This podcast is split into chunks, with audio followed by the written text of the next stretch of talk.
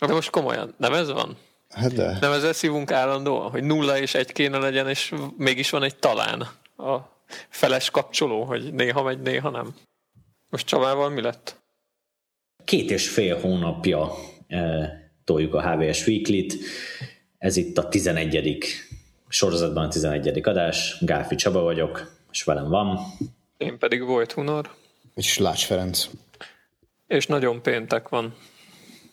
Pusztítóan péntek van, viszont szerencsére van egy olyan témánk, ami roppant mód megosztja a szerkesztőséget, úgyhogy um, szerintem kezdjük is azzal, mert szerintem érdekesen, érdekes beszélgetés uh, tud kijönni belőle.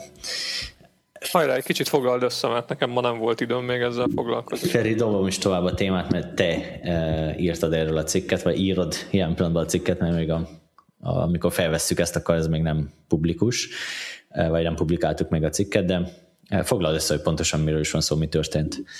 Itt egész pontosan a Tesláról van szó, ugye ezt az autógyártót ezt nagyon sokan szeretik, talán az egyik leginnovatívabb az utóbbi időkben, viszont tehát bekövetkezett sajnos az elkerülhetetlen, és meg volt az első halálos baleset olyan Teslában, amit ugye ennek az autopilot rendszere, vagyis önvezető rendszere vezetett, Igaz, ez az Egyesült Államokban történt, az autópályán haladt a Model S Tesla keresztben, ott egy ilyen kereszteződésnél át, át ment előtte egy, egy kamion egy elég nagy vontatmányjal, ezt nem vette észre általában sem a sofőr, sem pedig, sem pedig maga ugye az autónak a, a rendszerei, és, és hát meg is történt a baj. Igazából itt több kérdés is felmerült, de egyrészt magának a balesetnek a körülményei is elég érdekesek olyan szempontból, hogy, hogy ugye hivatalosan ez úgy lett leírva, hogy a, a, a fényes vagy napfényes, tűzőnapos ég előtt a fehér trélert, ezt így, ami ment ott keresztbe az úton, ezt nem vette észre sem az autó, sem a sofőr. Ezt ugye elég nehéz elképzelni, most így nem is tudok mást hirtelen itt elképzelni, csak hogy esetleg a szemébe sütött a, az autónak, meg a, meg a sofőrnek a, a nap, és ez elvakította, de valahogy ez a kép így nem, nem áll össze a szemem előtt. Mindegy is. Uh, igen, itt, itt ugye akkor felmerül a kérdés ezután, hogy, hogy igazából kinek a hibája, vagy ki tehető felelőssé ezért a történetért. A felelősség kérdése tehát korán sem egyértelmű ebben az ügyben. Igaz, a Tesla az rögtön az ezzel kapcsolatban kérdött közleményében ezt, ezt siet hangsúlyozni, hogy egy béta funkcióról van szó, ami egyértelművé is tesz a, a, az annak bekapcsolásakor. Egyébként ez az autopilot funkció ki is van kapcsolva alapértelmezetten az autókban tehát ezt külön a sofőrnek kell bekapcsolnia, ekkor találkozik is az üzenetekkel, hogy ez egy, ez egy beta előzetes verzióban lévő funkció az autóban, és hogy végig, amikor ezt használja, ugyanúgy fognia kell a kormányt, illetve figyelni az ütet. Sőt, hogyha a kormányt elengedi a, a sofőr, akkor az autó az csipog, figyelmezteti, hogy fogja meg ismét a, a volánt, ha pedig nem fogja meg, akkor fokozatosan lelassít, illetve megáll tehát uh, ilyen szempontból úgymond védve van a Tesla. De hát akkor, ugyanakkor ott a másik oldal is, hogy... De várj, várj, akkor jól, jól értem, hogy elvileg az ember fogta a kormányt, amikor volt ez? Fognia, fognia kell hozzá, hogy, hogy ez menjen. Lehet, hogy nem fogta és lassított éppen az autó 180-ról 170-re, de ahhoz, hogy, hogy az autopilot menjen, és ne kapcsoljon ki, ahhoz fogni kell a kormányt. Uh-huh. Úgyhogy igen, ez, ez egy érdek. Ezért is mondják, hogy, akkor gondolom ezért mondják legalábbis, hogy a sofőr sem vette észre, hiszen az autopilot használata közben gyakorlatilag ugyanúgy kell papíron figyelni hát az utat. Megvannak, a, a, bocs, megvannak a, az autónak a logjai, és pontosan tudja a Tesla ebből vissza tudja keresni, hogy, hogy nem nyomta meg a féket, és ha nem nyomta meg a féket, akkor nyilván értelmszerűen nem vette nem észre, lát. vagy nem, tehát nem, nem csinált semmilyen interakciót a sofőr, úgyhogy ebből vonta le a következtetést, hogy valószínűleg ő se vette észre. Igen, igen. Azért ez mennyire kemény, nem? Hogy megvannak az autónak a logjai. Ez a fekete, ez a fekete doboz van a Tesla-ban, persze. Hát Minden. Ez már egyébként több esetnél is hasznos, vagy jól jött. Ugye volt egy, korábban egy hölgy, aki azt állította, hogy azt hiszem, hogy a Model X Amerikában egy, egy parkolóban magától elindult és belerohantott a nem tudom hány virágágyásba. Aztán ugye kiderült, hogy a, valószínűleg a fék helyett a gázpedált nyomta meg. Ja, itt sajnos nem erről van szó, tehát itt, itt azért sokkal komolyabb eset van, és egyébként valószínűleg ez, ez, ez az egész ilyen önvezető autó fejlesztésben kicsit ilyen mérföldkőnek, vagy hát nem egy pozitív, de, de mindenképp mérföldkőnek számít. Hát nyilván attól függetlenül egyébként szerintem, hogy a Tesla elmondta, meg elmondja minden sofőrnek ezeket a, a dolgokat feketén-fehéren, azért nem, nem egészen, nem biztos, hogy ez elég, tehát nem, nem biztos, hogy, hogy semmi felelősség nem nyugszik a cég vállán. Kezdjük ott, hogy autókázunk ides tava 130 éve az utakon, ez alatt azért kialakult egy olyan autógyártói kultúra, kultúra, tehát mindegy egy olyan autógyártói szokásrendszer, hogy amikor hogy, hogy letesztelik a gyártók nagyon sokszor és nagyon, nagyon körüntekintő módon a, ezeket a járműveket, tehát mégiscsak iszonyatos sebességekkel megyünk az utakon, nyilván 40-nel vagy még kevesebbel ütközve is, is nagyon súlyos következménye lehet egy balesetnek. Rommá tesztelt autók vannak mindenhol, és, és tényleg az utolsó csavarig mindent ellenőriznek. Most a, a Tesla az nem egy ilyen konvencionális autógyártó, és, és nem is követi ezt a, a konvencionális autógyártói kultúrát, mert nyilván azért a töréstesztekben hasonlóban kénytelen, mert meg kell felelni a szabályozásoknak, de hogy alapvetően azért ő nem, nem, ez, nem ezt az autógyártós viselkedés meg, meg kultúrát követi, pont ezért lett egyébként valószínűleg ilyen gyorsan, ilyen népszerű, meg, meg így a popkultúrának is egy ilyen, ilyen kiemelkedő eleme.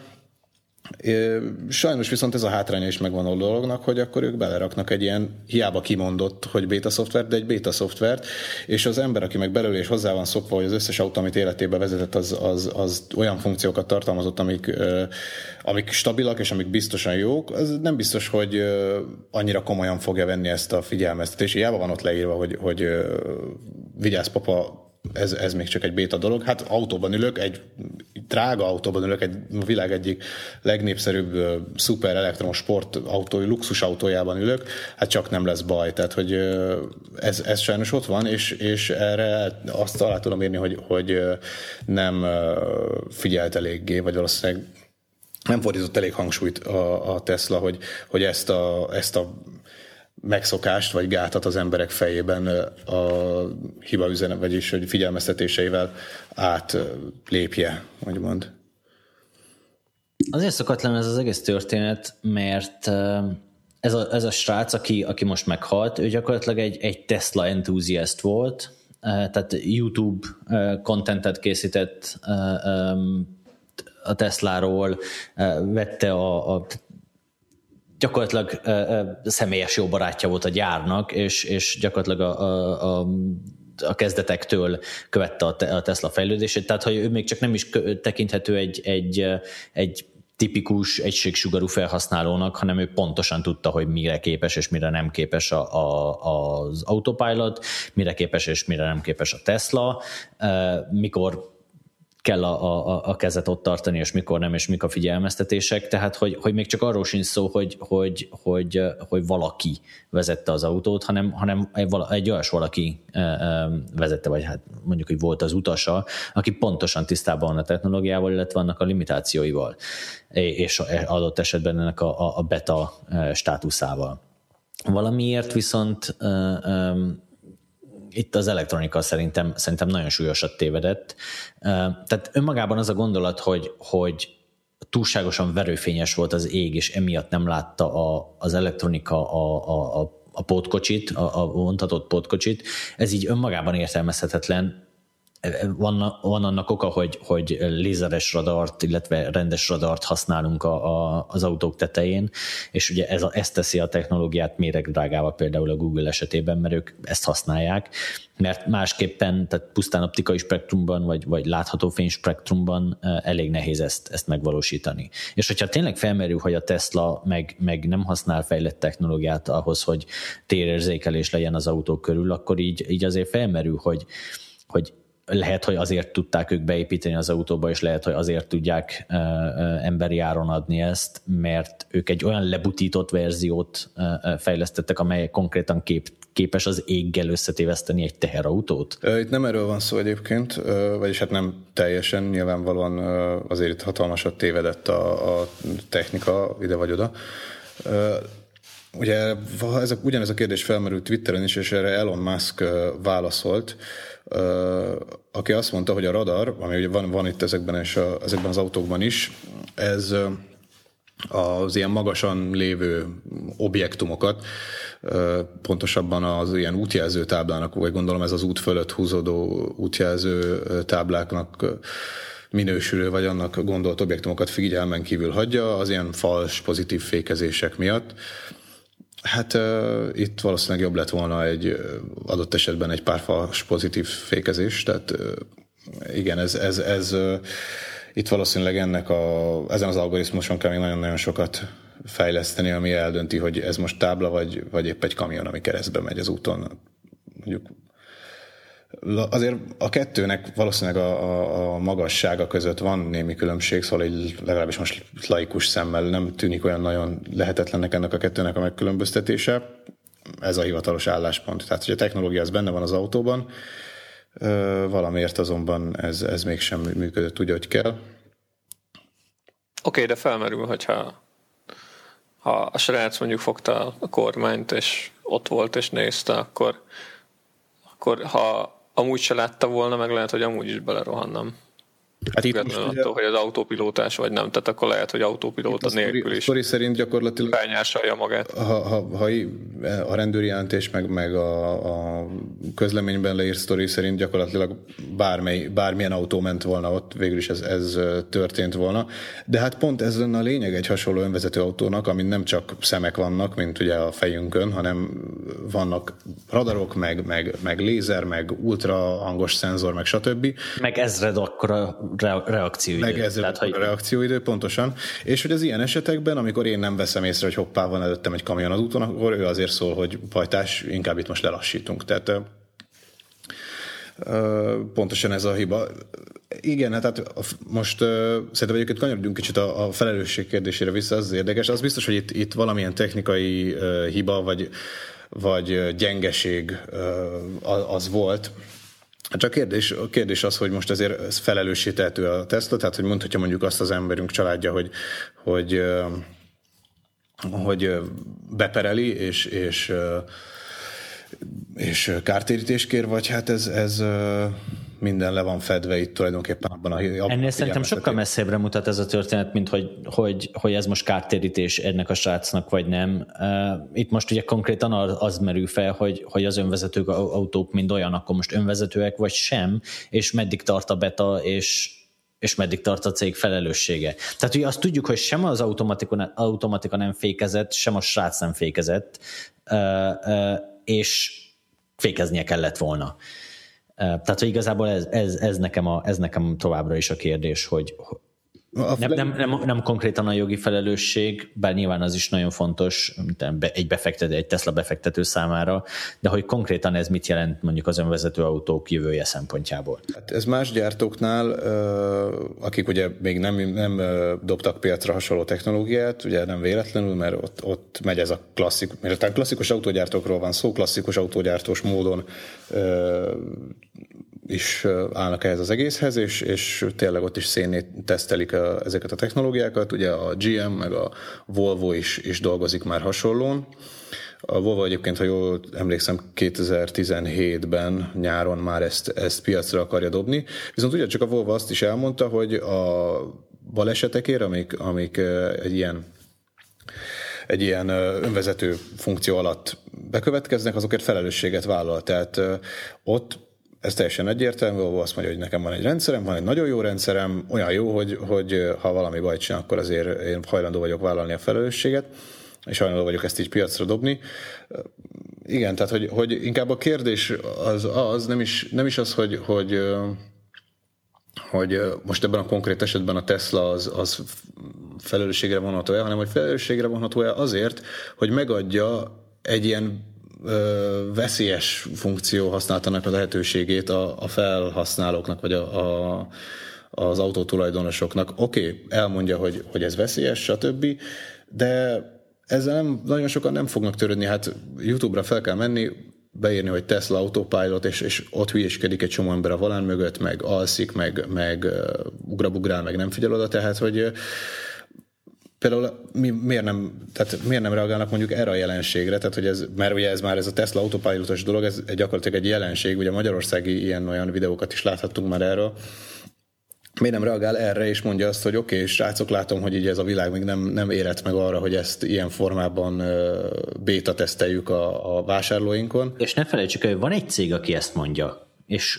uh, valószínűleg a Tesla-nál sokkal fejlettebb önvezető technológiája van a Google-nek, és annak ellenére nem dobja ezt piacra, nem teszi széria gyártásba, nem adja végfelhasználó kezébe, hanem beta teszteli, de házon belül professzionális sofőrökkel speciális körülmények között. Ezt tartom én felelős magatartásnak, és ezt tartom a, a, a követendő magatartásnak. Nem pedig azt, hogy, hogy, hogy a vásárlói millióival vagy tízmillióival tesztelt, hát nincsenek még tízmillió, hogy, hogy százezreivel és millióival beta teszteltessen magát az eszközt, vagy megoldást.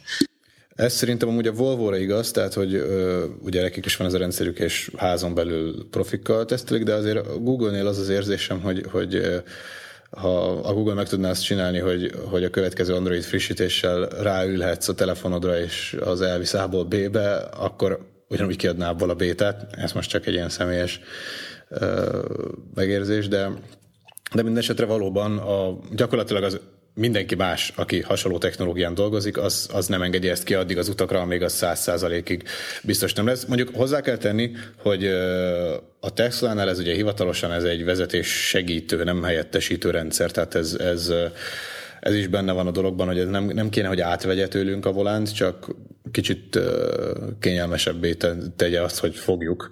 Oké, okay, de Amerikában is biztosan egy ilyen közlekedés felügyeleti szerv, vagy akármi, ami ezeket engedélyezik. És vizsgál, vizsgáltat is indított ebben a kérdésben. Oké, okay, de nem az kéne, hogy amikor kijön egy ilyen funkció elérhetőre közúti forgalom van, akkor megnézed, hogy milyen, és ha nem olyan, akkor betiltod.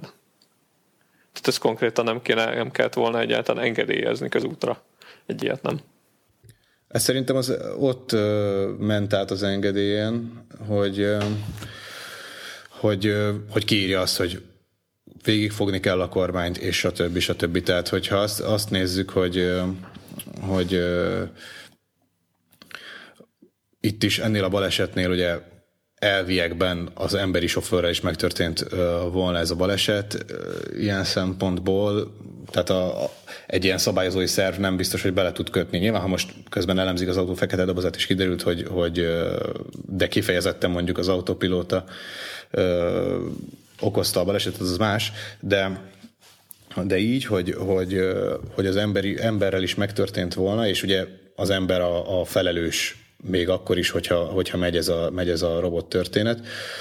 Így, így azért szerintem ez átmehet ilyen engedélyeken, és, és hát, mint látjuk, át is ment, mert ott van az utakon, itthon is volt már, láttunk már az utakon ilyet, úgyhogy Próbáljunk egy egyszerű példát. Mi van, hogyha mondjuk vannak ezek az elektronikus visszagurulás gátlók, ami a hegyreindulás segíti, e, az autó automatikusan befékez, majd fokozatosan felengedi a féket, ahogy, ahogy elindul a kocsi.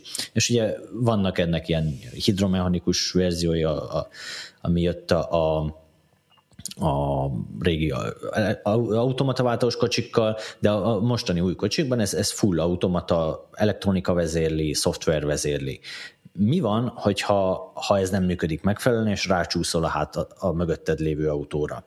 E, e, én ugyanazt a problémát látom, tehát látom az analógiát a kettő között. E, te megbízhatsz ebben a technológiában azért, mert ott van, vagy attól neked még kötelező lenne nyomnod a féket, mert ott van.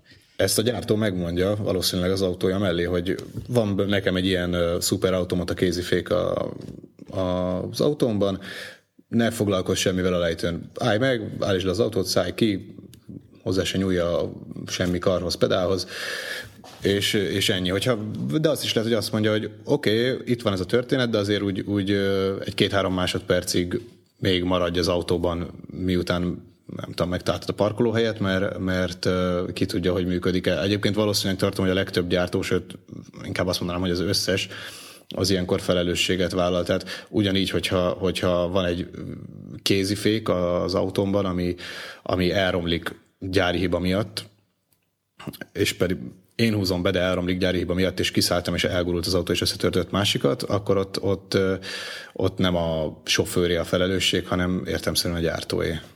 Nekem az is érdekes amúgy, hogy ez a... lehet, hogy kicsit demagóg, de így, így tehát minél több ilyen assziszt lesz, annál kevésbé fogunk figyelni, és annál inkább eltompulnak azok a azok a reakciók, meg érzékek, amik amúgy meglennének, ha az asszisztok nélkül vezetnél. De ez teljesen ez a cél, természetes, és ez a cél, pontosan így van. Hogy ne is, ne is kelljen figyelni, és, és hogy sőt, ne is tudj idézőjelbe figyelni, hogy nincs mire, mert nincs kormány az autóban, nincs semmi pedál, van két szék, egy asztal, meg egy sör az autóban, és, és ennyi a történet. Ugye ez, e, e felé haladunk. Tehát nekem ez a jövő, ez egyáltalán nem szimpi. Attól eltekintve, hogy e felé haladunk. Hát te, te nem érsz kocsmázni. De miért? Tehát, hogy, hogy ha gondolj bele, tehát az, az, az ember nem tudom, tehát az aljának felépítése nem arra van tervezve, hogy, hogy tehát konkrétan az ember egy szuboptimális választás arra, hogy autót vezessen. Teljesen optimálisnak érzem magam erre. Miért hátrafele is látsz? Meg nulla közeli reakciódöd van? Nem. Fár, és fáradsz is hozzá. Tehát, hogy egyáltalán nem vagy hozzá felépítve, hogy, hogy autót vezessél. Se biológiailag, se mentálisan. Mondjuk ez, hogy az ember mire van optimálisan felépítve, ez egy elég, elég messzire mutató kérdés egyébként, majd ugye, aki követi az AI-os cikk sorozatot. Kreatív az, probléma megoldásra vagy felépítve. Um, mindegy, majd ki fog derülni lassan, hogy igazából semmire nem optimális az ember, és mindenre van optimálisabb megoldás, bár mindegy, ez, ez, ez, ez tényleg, tényleg elég messzire mutat. De lényeg az, hogy valóban egy ilyen nagysebességű és nagy veszélyfaktorú tevékenységhez nem biztos, hogy, hogy az emberi érzékszervek azok a legmegfelelőbb tájékozódási, vagy legmegfelelőbb szenzorok. Vannak erre már sokkal hatékonyabb műszereink. Igen, csak hát ezeknek a bejövő adatait kell még hatékonyan összefogni, amit látjuk, ez, ezzel még sajnos van probléma. Van rédonunk, rédonozzunk egy kicsit, legyen egy kicsit. Hát azt, azt beszéltük, az lesz a következő. Ugorjunk bele egy kicsit könnyedebb témába. Um, a múlt héten, ezen a héten, nem, 29-én, ha jól emlékszem. Tehát 29-én elérhetővé váltak, illetve hát hivatalosan megjelent a, az új AMD úgynevezett népkártya, az RX 480, illetve ennek majd jönnek még ilyen olcsóbb változatai, 470, 460-as. De ugye itt arról van szó, és az AMD ezt előzőleg azt mondta, hogy a 200, illetve 230 dolláros ajánlott nettó árszinten olyan, olyan kártyákat fog piacra dobni, amik a Hát a magyar piacon azt hiszem a GTX 970 ilyen 85 ezer és mondjuk 100 pár ezer forint között mozog most így újan, tehát ezt a, ezt a teljesítményszintet fogja tudni, mint a GTX 970, vagy egy kicsit jobbat, de, de jóval olcsóbban. És hát megtörtént a launch, és én ezt így nagyon szorosan figyelemmel követtem azért, mert van egy mi ez? RX Radeon 280X-en van, ami ugye köztudott, hogy ez egy viszonylag öregecske architektúra, és, és egy, gyakorlatilag egy 7970 átnevezve, és a teljesítményével alapvetően nincsen bajom, viszont hát ez ilyen 200 x wattos TDP-re van specifikálva, és nyáron, amikor az ember szobájában mondjuk légkondi nélkül 28 meg 30 fok van, akkor nem ideális, hogy ez is fűt mellette. És gondoltam, hogy megnézem ezt. És és hát én alapvetően nem csalódtam ennek a teljesítményében. Itt, itt jöttek olyan visszajelzések, meg hőbörgések, hogy, hogy jaj, jaj, jaj, ez nem, nem 980-at tud, meg, meg szar a teljesítmény per watt értéke. A, az Nvidia-nak a, a mi az új architektúra neve? Nem Maxwell. Pascal. Pascal. A, a Pascalhoz képest, de de, de igazából szerintem, ha így, így kicsit lenyugszanak majd a kedélyek, meg eltelik az első néhány hét, ami így a piaci bevezetésnél mindig, mindig felülárazással jár, uh, szerintem, szerintem ez itt egy tök jó dolog lesz. Um, van viszont egy érdekes kérdés itt, és itt néhány tesztoldal, meg néhány user valahogy kimérte ezt. Nem tudom pontosan, meg nem értem pontosan, hogy hogy, hogy mérték ki, hogy a PCI Express-en keresztül uh, mekkora teljesítményt vesz fel a kártya. De hát bizonyos alaplapok ezt tudják mérni, hogy, hogy mekkora ott a teljesítményfelvétel. Aha. Ez csak egy kell egy szenzor. Aha.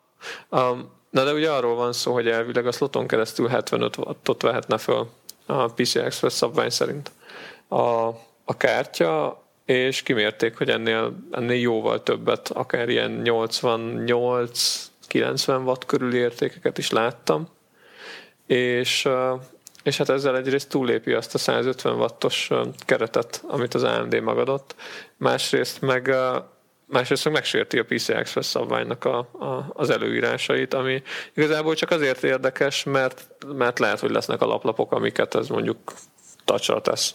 Um, lehet, hogy ezerből egy, lehet, hogy tízzerből egy, de, de minden esetre érdekes az AMD-nek azon hozzáállása, hogy mert ugye 6, 6 pines tápcsatit raktak rá a 8-as helyett, és, és emiatt kell a, a PCI Express csatolóból sokkal nagyobb teljesítményt felvenni, mint amit mint ami amúgy ideális lenne. Az AMD amúgy azzal védekezik, Tök érdekes hogy... döntés az. Uh-huh.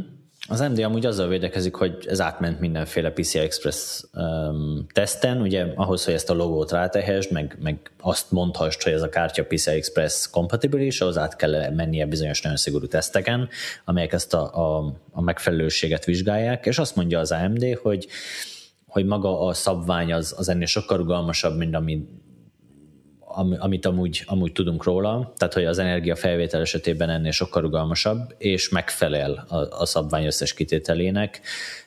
Hát ugye az a nagy kérdés, hogy ezt, ezt ettől akkor fordítottja igaz-e, tehát hogy ugyanezeket a rugalmas feltételeket tudják-e teljesíteni az adott esetben olcsóbb uh, alaplapok is, mert ugye tipikusan ma már az alaplapban nincs túl nagy érték, úgyhogy mindenki általában az olcsóbbat veszi, uh, és hogy a legolcsóbb 10 forintos alaplapok is megfelelnek-e pontosan úgy ennek a szabványnak, ahogy ez a kártya megfelel, vagy, vagy esetleg összeomlanak, mert nem jött elég feszültség. Igen, úgy ez is érdekes, hogy a, a a szabványfelügyelő testület is azt mondja, hogy tehát az AMD állítását támasztja alá, hogy egyrészt a szabvány ennél sokkal komplexebb, másrészt pedig, másrészt pedig otthon ezeket így nehéz kimérni szerintük.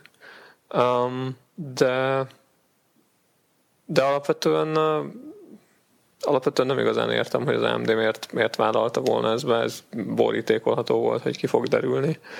Um, úgyhogy ami itt érdekes még amúgy, hogy, a, hogy az új architektúra az bár jóval hatékonyabb, energiahatékonyabb, mint az előző, de a, a Pascalnak az elképesztő hatékonyságát azt így meg se közelíti. Tehát ha azt nézzük, hogy, hogy az RX 480-nak a, a teljesítményét, azt a, a GTX 1070, azt így nagyjából ilyen 50-60 százalékkal haladja meg, miközben jellemzően ugyanannyit vagy kevesebbet fogyaszt, ez egészen már bevágó, hogy az Nvidia micsoda, micsoda technológiai előnyben van most az AMD-hez képest.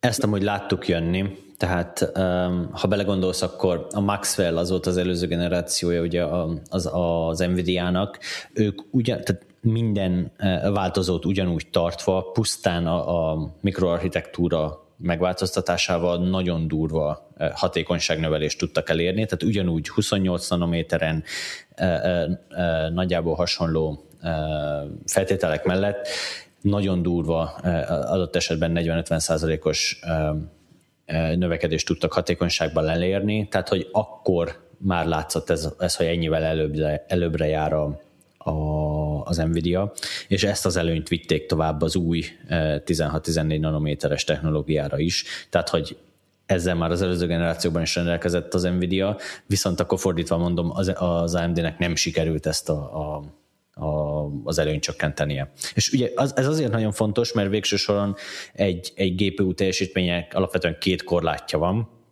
Az egyik az, hogy maga a chip az nem lehet túl nagy, mert azt nagyon-nagyon drága akkor legyártani. A másik pedig a fogyasztás, ami ugye a hűtésben, a, a kártya energiaellátásában rengeteg ponton költségtényező, e, és minél kis kevesebb egy, egy GPU fogyasztása, annál olcsóbban állítható elé, elő a, a ráépülő kártya.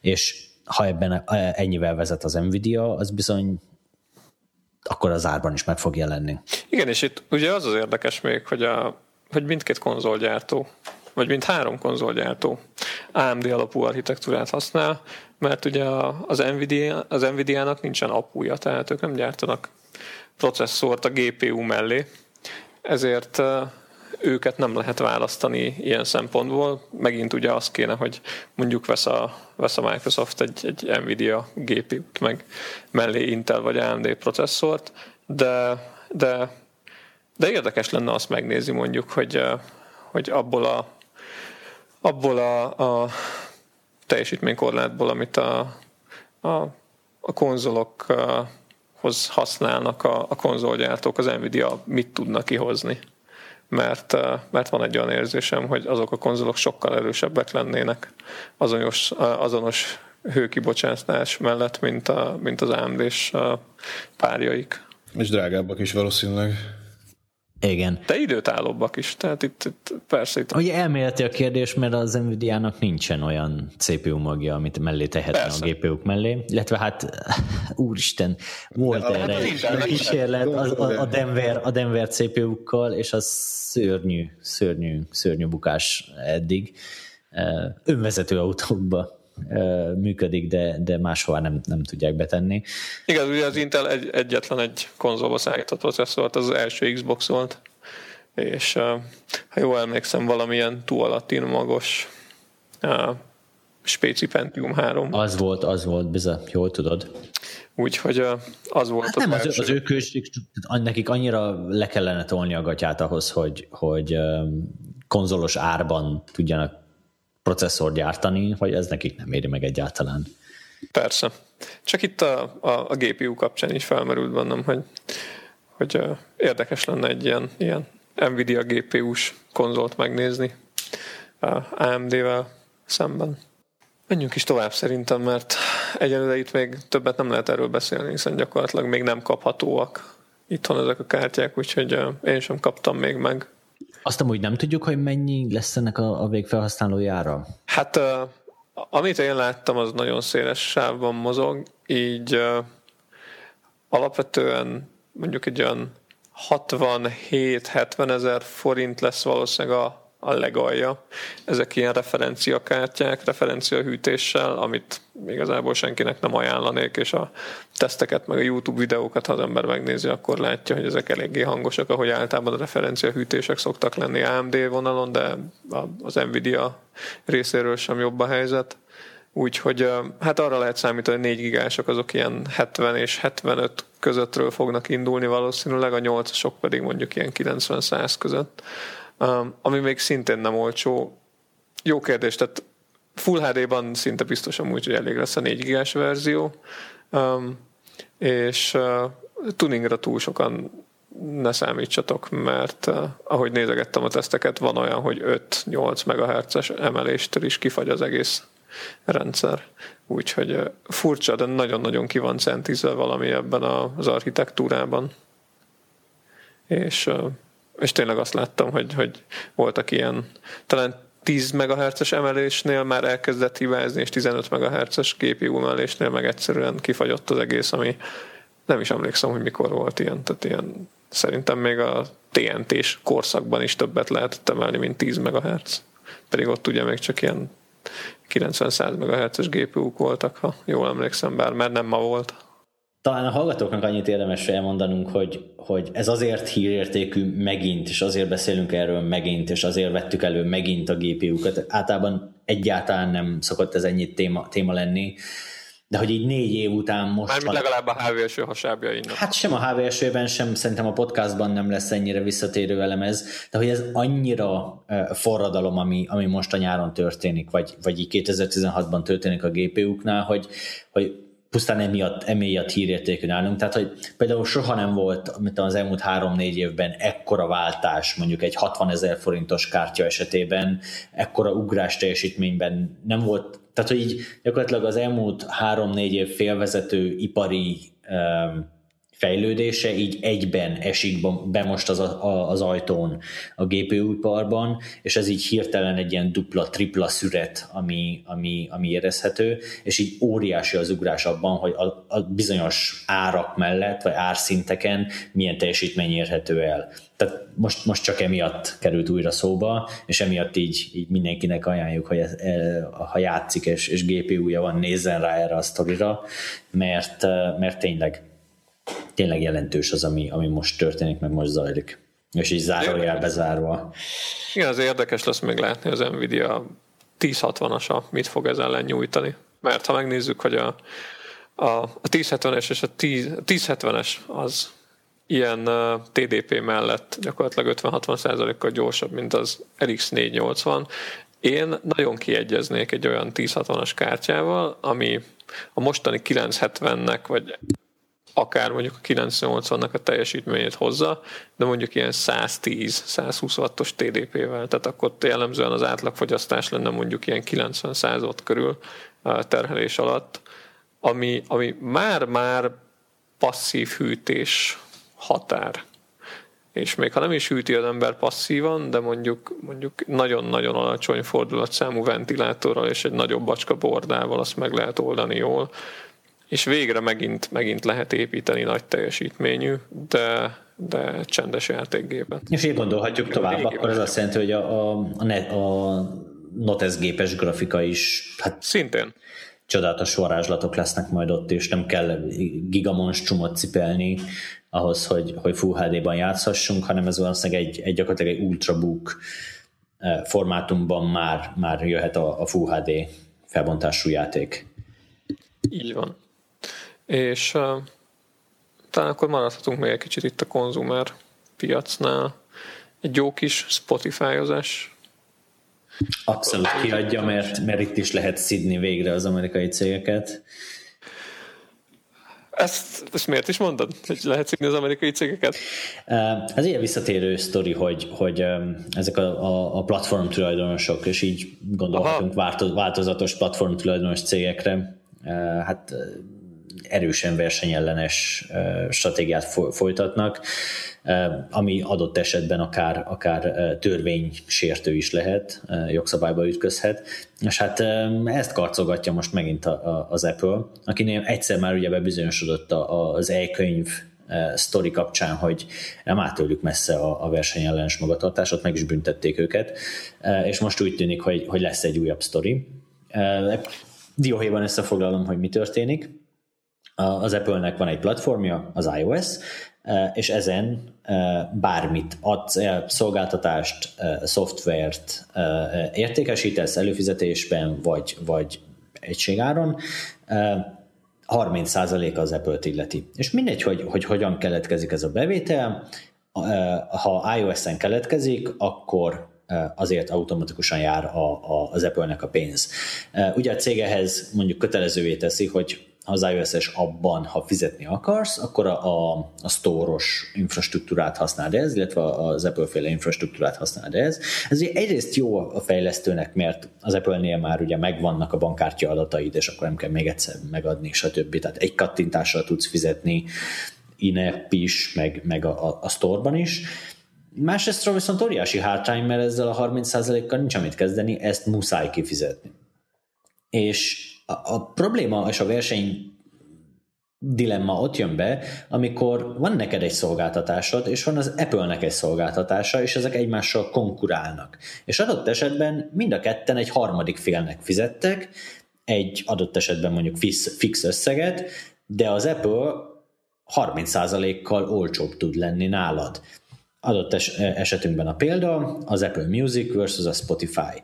Mindkét cég, eh, hát gyakorlatilag nagy, nagyjából tudható, hogy hasonló szerződéseket köt a, a a szerzői joggal rendelkezők felé, meg az előadó művészek felé, tehát a zenészeknek, meg a kiadóknak nagyjából ugyanannyit fizet mindkét cég.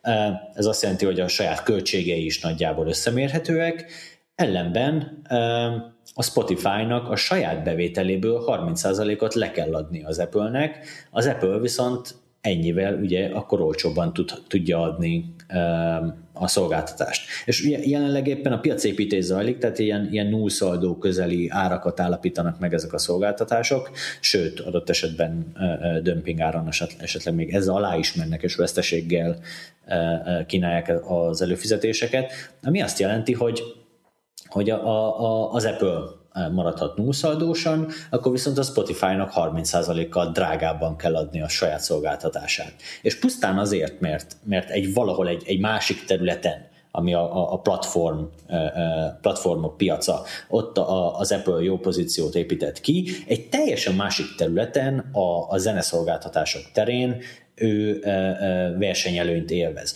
És ez nem fair, ez adott esetben jogszabályba is ütközik, és emiatt most a Spotify oda jutott, hogy, elkezdett politikusoknak lobbizni, hogy, hogy kezdjenek ezzel a témával foglalkozni, egyrészt gyakoroljanak nyomást az Apple-re, másrészt pedig, ha oda kerül a, a helyzet, akkor indítsanak is valamilyen versenyügyi eljárást. Igen, erre mondhatná az egyszerű felhasználó, hogy akkor a Spotify ne menjen az App Store-ba. De olyan nincs, hogy nem, messz, nem mész az App Store-ba, olyan... Mert ott szintén domináns az Apple, így van. Mert ott, tehát ugye ő a kapuőrző, e, és ugye még azt is mondhatnánk esetleg, hogy, hogy akkor menjen a, a Play Store-ba a Google-höz, de igazából ennyire nem egyszerű a szituáció, mert adott esetben ezek tényleg ugyanazon a piacon vannak az iOS meg az Android, de ezek között gyakorlatilag ma már minimális az átjárás, e, és technikai értelemben ugyanott vannak, mégsem közvetlen versenytársak ma már, akár idáig is elmerek menni ebben a kérdésben. Tehát és különösen Amerikában, ahol mondjuk 50% az iOS részesedése, az nem egy értelmezhető üzleti stratégia, és senki nem várhatja el, hogy a Spotify csak emiatt feladja a, a 100 milliós nagyságrendű iOS usert, mert az Apple nem engedi őt fair viszonyok mellett be. Igen, de ez nem is kell feltétlenül, hogy, hogy szigorúan versenytárs legyen ugye a, a, az Androiddal, hiszen amikor van egy akkora platformod, amit gyakorlatilag nem lehet megkerülni, hogyha te akarsz csinálni egy online szolgáltatást. Pontosan így van. Pontosan így van. Az, az a járnak különböző felelősségek. Így van, így van. És nem kell abszolút, tehát 90, nem kell 90%-os piaci részesedés ahhoz, hogy, hogy domináns szereplő legyél, elég az adott esetben 45-50%-os részesedés is, ha már megkerülhetetlen vagy, és, és te tudod, tehát van egy olyan piaci fölényed a másik szereplővel szemben, hogy te megkerülhetetlen vagy, ő meg nem az, ezzel vissza tudsz élni, és ebben az esetben nyugodtan mondhatjuk szerintem, hogy az Apple vissza is él ezzel. Így, így van, de, de mondjuk érdekes ugye, hogy tehát ez már az Apple Music az valamikor tavaly májusban, tavalyi VVDC után indult el? Ha jól emlékszem. Ö, igen, azt hiszem, hogy hát nagyjából egy kb, kb. egy éve, igen. Ez egy éves igen. Tehát kb, kb. egy éve megy. Uh, ugye ez, ez most jutott egy olyan, olyan szintre ez az ügy, hogy a, a Spotify az elkezdett így politikai szereplőket is megkeresni vele. Tehát ha, ha így uh, az előző hasonló ügyek tapasztalatából indulunk ki, ez, ez akár hosszú évekig is elhúzódhat, és ha, ha az Apple-t közben senki nem kötelezi arra, hogy, hogy ezen a feltételrendszeren változtasson, akkor tehát ez az idő bőven elég ahhoz, hogy a, hogy a Spotify az akkor bukjon, hogy, hogy, hogy kiessen a versenyből. És tegyük hozzá, hogy az Apple Music azért amúgy is hatalmas előnyel indul, hiszen nem csak, hogy, hogy ugye Persze, jobb helyen mindenhol ott van. Ott van az összes iOS-es, tehát iPhone, minden iPhone ott Nem csak iOS-en, OS X-en is ott van. Í- így van, tehát hogy, hogy az Apple az megteheti azt, hogy mindenre ezt kiosztja alapértelmezetten, és azért ez látszik is egyébként, hogy, hogy a Spotify mostani tempójával gyarapszik az Apple a kezdetektől, tehát hogy így, így elég, elég ijesztő mértékben növekszik ahhoz képest, hogy mondjuk a, a más streaming szolgáltatások, ahogy az első lépésektől milyen tempóban tudták gyűjteni a felhasználókat, úgyhogy Hát ez hozzájárul, ugye, hogy, hogy gyakorlatilag húzott egy Internet Explorer-t ezzel az Apple, vagy húzott egy Windows Pontosan. Media Player-t, yeah. um, amiről már tudjuk, és bebizonyosodott, hogy versenyellenes eljárás, úgyhogy valószínűleg ezért is jár majd a hát szóltak a kommentelők, ne beszéljünk csúnyán, jár nekik a, a, a büntetés. Tockos. A tockos, így van, a koki meg a sallér. Úgyhogy igen, tehát erre pedig ugye az Unió különösen, különösen uh, pikkel. Mondjuk ugye paradox módon.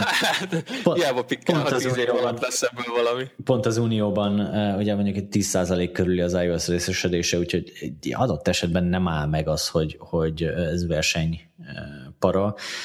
Um, igen, ez mondjuk egy érdekes kérdés, hogy az Unióban is verseny probléma ez. Igen, ugye, ha jól emlékszem, az Unió elsődlegesen azért nézett rá, hogy, hogy voltak ilyen hírek, hogy az Apple külön, külön díleket próbált kötni a kiadókkal, hogy azok nem menjenek bele többet az ingyenes streaming szolgáltatásokba. Így van, nyomást gyakorolt a, a kiadókra ennek kapcsán, és nyilván ott az amerikai e, erőfölényét használta fel arra, hogy, hogy globális díleket harcoljon ki. És ami még itt érdekes, hogy a, van, van itt egy ilyen pletyka, hogy a, az Apple felvásárolhatja a tidal is, ami hát még egyelőre nem tudok így hova tenni. Tehát mondjuk a tidal nincs rossz bázis ahhoz képest, hogy mennyire viszonylag rétek streaming szolgáltatás. Jól emlékszem, ilyen 4, 4 millió körül mondott legutóbb az a cég fizető felhasználói bázist, és ott ugye nincs is ingyenes a szolgáltatási rész. De az Úgy, hogy, sincs. Igen, az Apple Musicban sincs, úgyhogy az a 4 millió az, az egyrészt nem is rossz piacszerzésnek sem, másrészt viszont, másrészt viszont érdekes, hogy, a, hogy az Apple így tehát így kvázi összevásárolta, miközben neki az itunes ott volt több mint egy évtizeden keresztül egy olyan platformja, amit simán felfejleszthetett volna uh, streamingé, és, és ugye inkább megvette először a Beats-et, aztán megvette így a vannak ilyen vicces megjegyzések, hogy a keleti és nyugati part repje egyesül majd itt az Apple szárnyai alatt. Ugye a Dr. Dre meg a, meg a Jay-Z, az amerikai hip-hopnak a két vezéregyénisége, mind a kettő az Apple-höz kerülhet így, de hát kíváncsi vagyok, hogy ebből mi lesz ebből a felvásárlásból, ha lesz egyáltalán. Hát ugye azért lássunk olyan, nem nagyon, nem, nem Apple-szerű az, ahogy a, az Apple kezeli a, a, a zenepiacot. Tehát ugye totálisan lemaradtak erről az egész streaming storyról, és a saját amikor meg ők próbálták így alakítani a, a, a piac irányát, ugye volt egy iTunes Radio, meg egy Ping nevű, hát nem is értelmezhető szolgáltatás, ami gyakorlatilag egy ilyen social network volt, ami bele volt építve az iTunes-ba, és ezen keresztül kommunikálhattak volna az előadók a rajongóikkal, de ez, ez se volt egy, egy értelmezhető uh, uh, sztori, le is lőtte egy idő után. Ez nem a Ping volt? Ping. Ping. Ping. Igen. Már a neve is érdekes volt. Igen, tehát hogy, hogy, hogy látszik, hogy itt azért nagyon nem érzi az Apple, hogy, hogy merre mozognak ezek a dolgok, és, és inkább követő, mint, mint a piacot formáló erő. E, és hát ugye kívülről hozza be ehhez a, a tehetségeket, ott esetben a, a Beats-el, most meg talán a, a tidal hogy, hogy mondják majd ők meg, hogy, hogy merre kell ezt a dolgot vinni. E, necces, hogy ebből, ebből um, ami kisüljön. Minden esetre ugye ott van a erős a, erős a karizma a cégnek, úgyhogy tud, tud nyomást gyakorolni akkor is, hogyha amúgy esze nincsen hozzá. Kari- karizmával nyomást gyakorolni? Hmm. Bicepsre értettem. Sejtettem. Utolsó témának akkor még behoznám a, a, a mai frisset, az Oracle versus HP Enterprise. Ez egy ősrégi történet, 2010-be nyúlik vissza, de 2012-ben indult a, a, a jogi... 11-be, azt hiszem. 2012-ben indult a jogi, a jogi uh, húzavona. Uh, ekkor uh, vádolta meg a HP az oracle azzal, hogy, hogy szerződés szegést uh, végzett azzal, hogy megszüntette a, az Oracle szoftverek uh, itániumos támogatását. Ahhoz, hogy ezt értsük, ahhoz még egy picit vissza kell lépni. A lényeg az, hogy a HP-nak vannak Integrity, illetve bizonyos más termékvonalai, amelyek az Intel Itanium csipeket használják. És jellemzően akik ezt a terméket vették, azok túlnyomó részt vettek hozzá szoftvert, adott esetben az Oracle-től, és az Oracle féle adatbázisokat, illetve más szoftvereket futtatták a HP gépein. És ez így egy, egy ugye az Oracle mint szoftverház, a HP mint hardwaregyártó, az Intel meg mint chipgyártó, aki, aki az egészhez adta a lapkákat. Ez egy ilyen három fős, gyakorlatilag ökoszisztéma volt, mindenki elégedett volt, és mindenki zsebre tette belőle a, a rájutó részt. Az egész akkor borult fel, amikor az Oracle megvette a sun és ezzel hirtelen is hardware gyártóvá vált, e, és adott esetben akkor innentől fogva ugye volt saját lapkája, a Sparkos lapkák formájában, e, volt saját hardware gyártása e, a, a szanos termékek formájában, így sem a HP-ra, sem az Intelre nem volt ettől a perctől szüksége, és azzal a a, a lendülettel meg is szüntette a cég a, a, az itániumos termékek támogatását. Igen ám, csak hogy van ennek még, még egy előzménye. A HP és az Oracle korábban uh, csatázott um, perre ment konkrétan egy felsővezető, konkrétan a HP CEO átigazolása kapcsán, és abban, ha jól értettem a történetet, pár évvel ezelőtt volt, akkor azt egy, egy közös megegyezéssel zárták le azt a pert, és ebben a megegyezésben volt egy ilyen kitétel, hogy, hogy az Oracle támogatni fogja a HP platformjait a szoftvereivel, illetve most a cikkből idezem pontosabban, az Oracle továbbra is kínálja a termékeit a HP platformjain. És ezt a HP úgy értette, hogy ebbe beletartoznak az itániumos platformok is. Vagyis... Ami mekkora tökönszúrás az Oracle részéről, nem? Így van, hát fő, főleg, fő, főleg annak fényében, ugye, hogy, hogy ezt követően ugye végül megvették a Szant, és ezzel, ezzel gyakorlatilag versenytársává váltak ennek a, ennek a HP-nak, akinek meg megígérték a támogatást. Amúgy egész biztos, tehát ebből az általános megfogalmazásból jön le nekem, hogy az Oracle ezt annó egyáltalán nem gondolta, hogy ez ilyen bármilyen, bármilyen kötelező érvényű lesz ránézve ez a, ez a záradék elvileg. A HP viszont úgy értelmezte, és amikor az Oracle meg elvágta a köldögzsinort, akkor meg perre mentek vele, és azt mondták, hogy, hogy már pedig a, a, az örökölt kötelezze a, a bíróság arra, hogy ezt betartsa, illetve kötelezze arra, hogy kártérítés fizessen a kieső bevételek után, mert kieső bevételek bizony voltak. Ez egy olyan bizonytalanságot okozott a, a, a régi Itanium plusz HP plusz Oracle vásárlók körében, hogy gyakorlatilag a HP-nak az Itaniumos eladásai ezden össze is omlottak. Jó, ebben még, ebben még voltak um, tényezők, például az, hogy az Intel gyakorlatilag befejezte az Itaniumok fejlesztését, de az mondjuk esetleg ennek lehet, hogy nem következménye, hanem oka volt, na mindegy. Um, a lényeg az, elvileg, hogy... Elvileg lesz még Itánium. Jó, ezt, ezt azért erre ne tegyél nagy pénzt. Hát a jövőben. Igen. Az Intel azt mondja, szó szerint, a jövőben. Igen. E- ebben most nem menjünk bele az Itánium sorsa, az talán egy egész podcastot megtölteni, vagy egész sorozatot. Az, az egy csodálatos történet. E, visszatérve ide, e, tehát, hogy igen, az a tehát a HP azt akarta, hogy, hogy egyrészt legyen kártérítés, másrészt meg az Oracle kezdje újra támogatni ezeket a platformokat. A másodikat azt gyakorlatilag azonnal sikerült elérni, az a tényleg arra kötelezte a, a bíróság, hogy újra támogassa és újra hozza ki Itániumra a, a saját szoftvereit, ez meg is történt, és mostanáig tartott a per, hogy, hogy, hogy akkor mennyi lesz a kártérítés a kieső bevételek iránt. És akkor mennyi lett az? Hát 3 milliárd dollár, egészen pontosan. De ez valahogy úgy jön ki, ha jól emlékszem, hogy 1,8 milliárd a a per előtt, és 1,2 per után, vagy fordítva, ezt most fel kéne csapnom. Ez annyira... Valami, így van, jól, jól mondom. Annyira nem volt érdekes az a rész, tehát a teljes összeg az, az 3 milliárd dollár, amit, uh, amit most meg is ítélt az esküdszék, ugye ez meg egyáltalán nem jogerős döntés, tehát ennek lesz ilyen ezer fellebbviteli lépése még, úgyhogy uh, ez lehet, hogy akár 3-4-5 év múlva fog eldőlni. Uh, minden esetre az Oracle ezzel hát nagyon-nagyon rosszul járt, mert egyrészt a, a HP már most azt mondta, hogy egészen 2025-ig fog árusítani és támogatni itániumos rendszereket.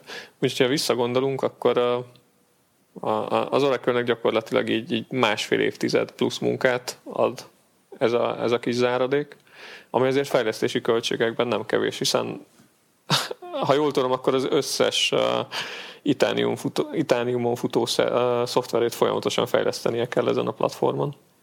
Um, Amíg Itaniumot tart a készleten a HP.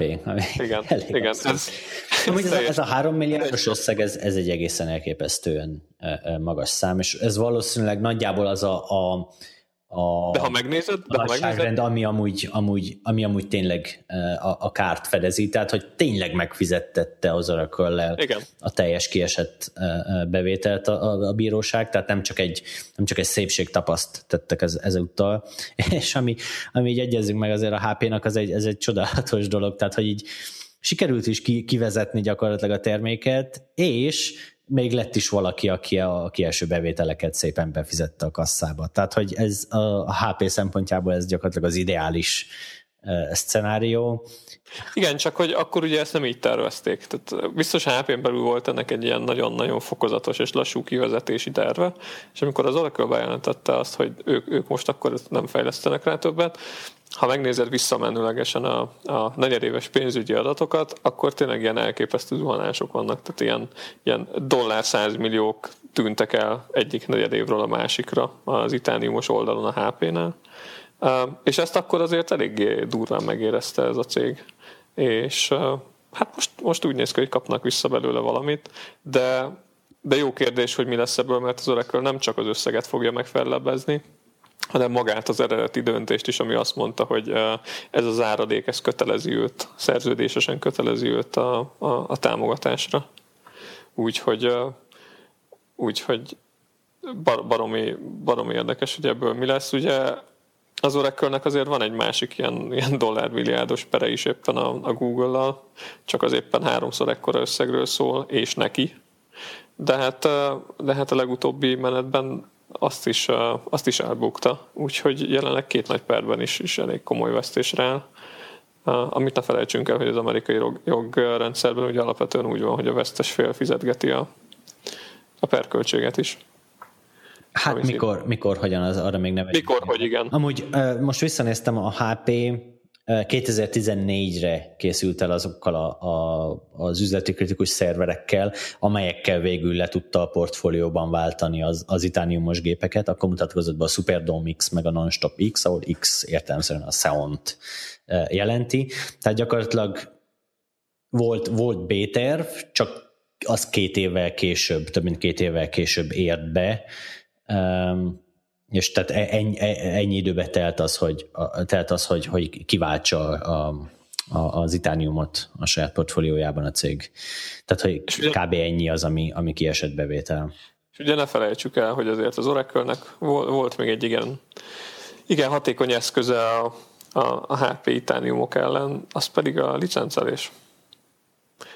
Igen, igen. Hát ugye, a, a, ez, ez megint egy külön a software versus hardware eh, költség az adott esetben akár tízszeres is lehet, tehát hogy, igen. hogy brutális. És ugye ez megint, megint külön sztori lehetne, de ha jól emlékszem, valahogy úgy volt, hogy amíg a, a, a saját uh, Spark alapú szervereinél valahogy magonként ilyen 0.25 meg 0.50-es licenc díjakat kellett fizetni. Szorzókat, addig, igen.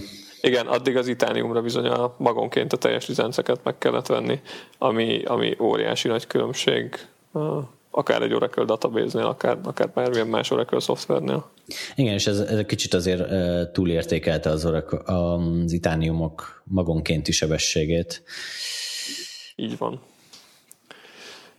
Szerintem akkor... Igen, mára, mára ennyi volt Már, a Mára ennyi volt. E, és akkor folytatjuk jövő pénteken. E, így a hétvégére szerencsére most is összegyűjtek a jó témák. E, reméljük, hogy jövő héten azért egész héten izgalmas sztorikkal. Először írásban, majd, majd szöveges módban is szórakoztatni tudunk titeket. Majd Oliver mesél egy kicsit a voltos kalandjairól talán. Ó, igen, ő már lent, lent borozgat küldött is nekünk boros képet, úgyhogy most éppen nem szeretjük. Rendben, köszönjük szépen a figyelmet, akkor találkozunk jövő héten. Sziasztok! Sziasztok!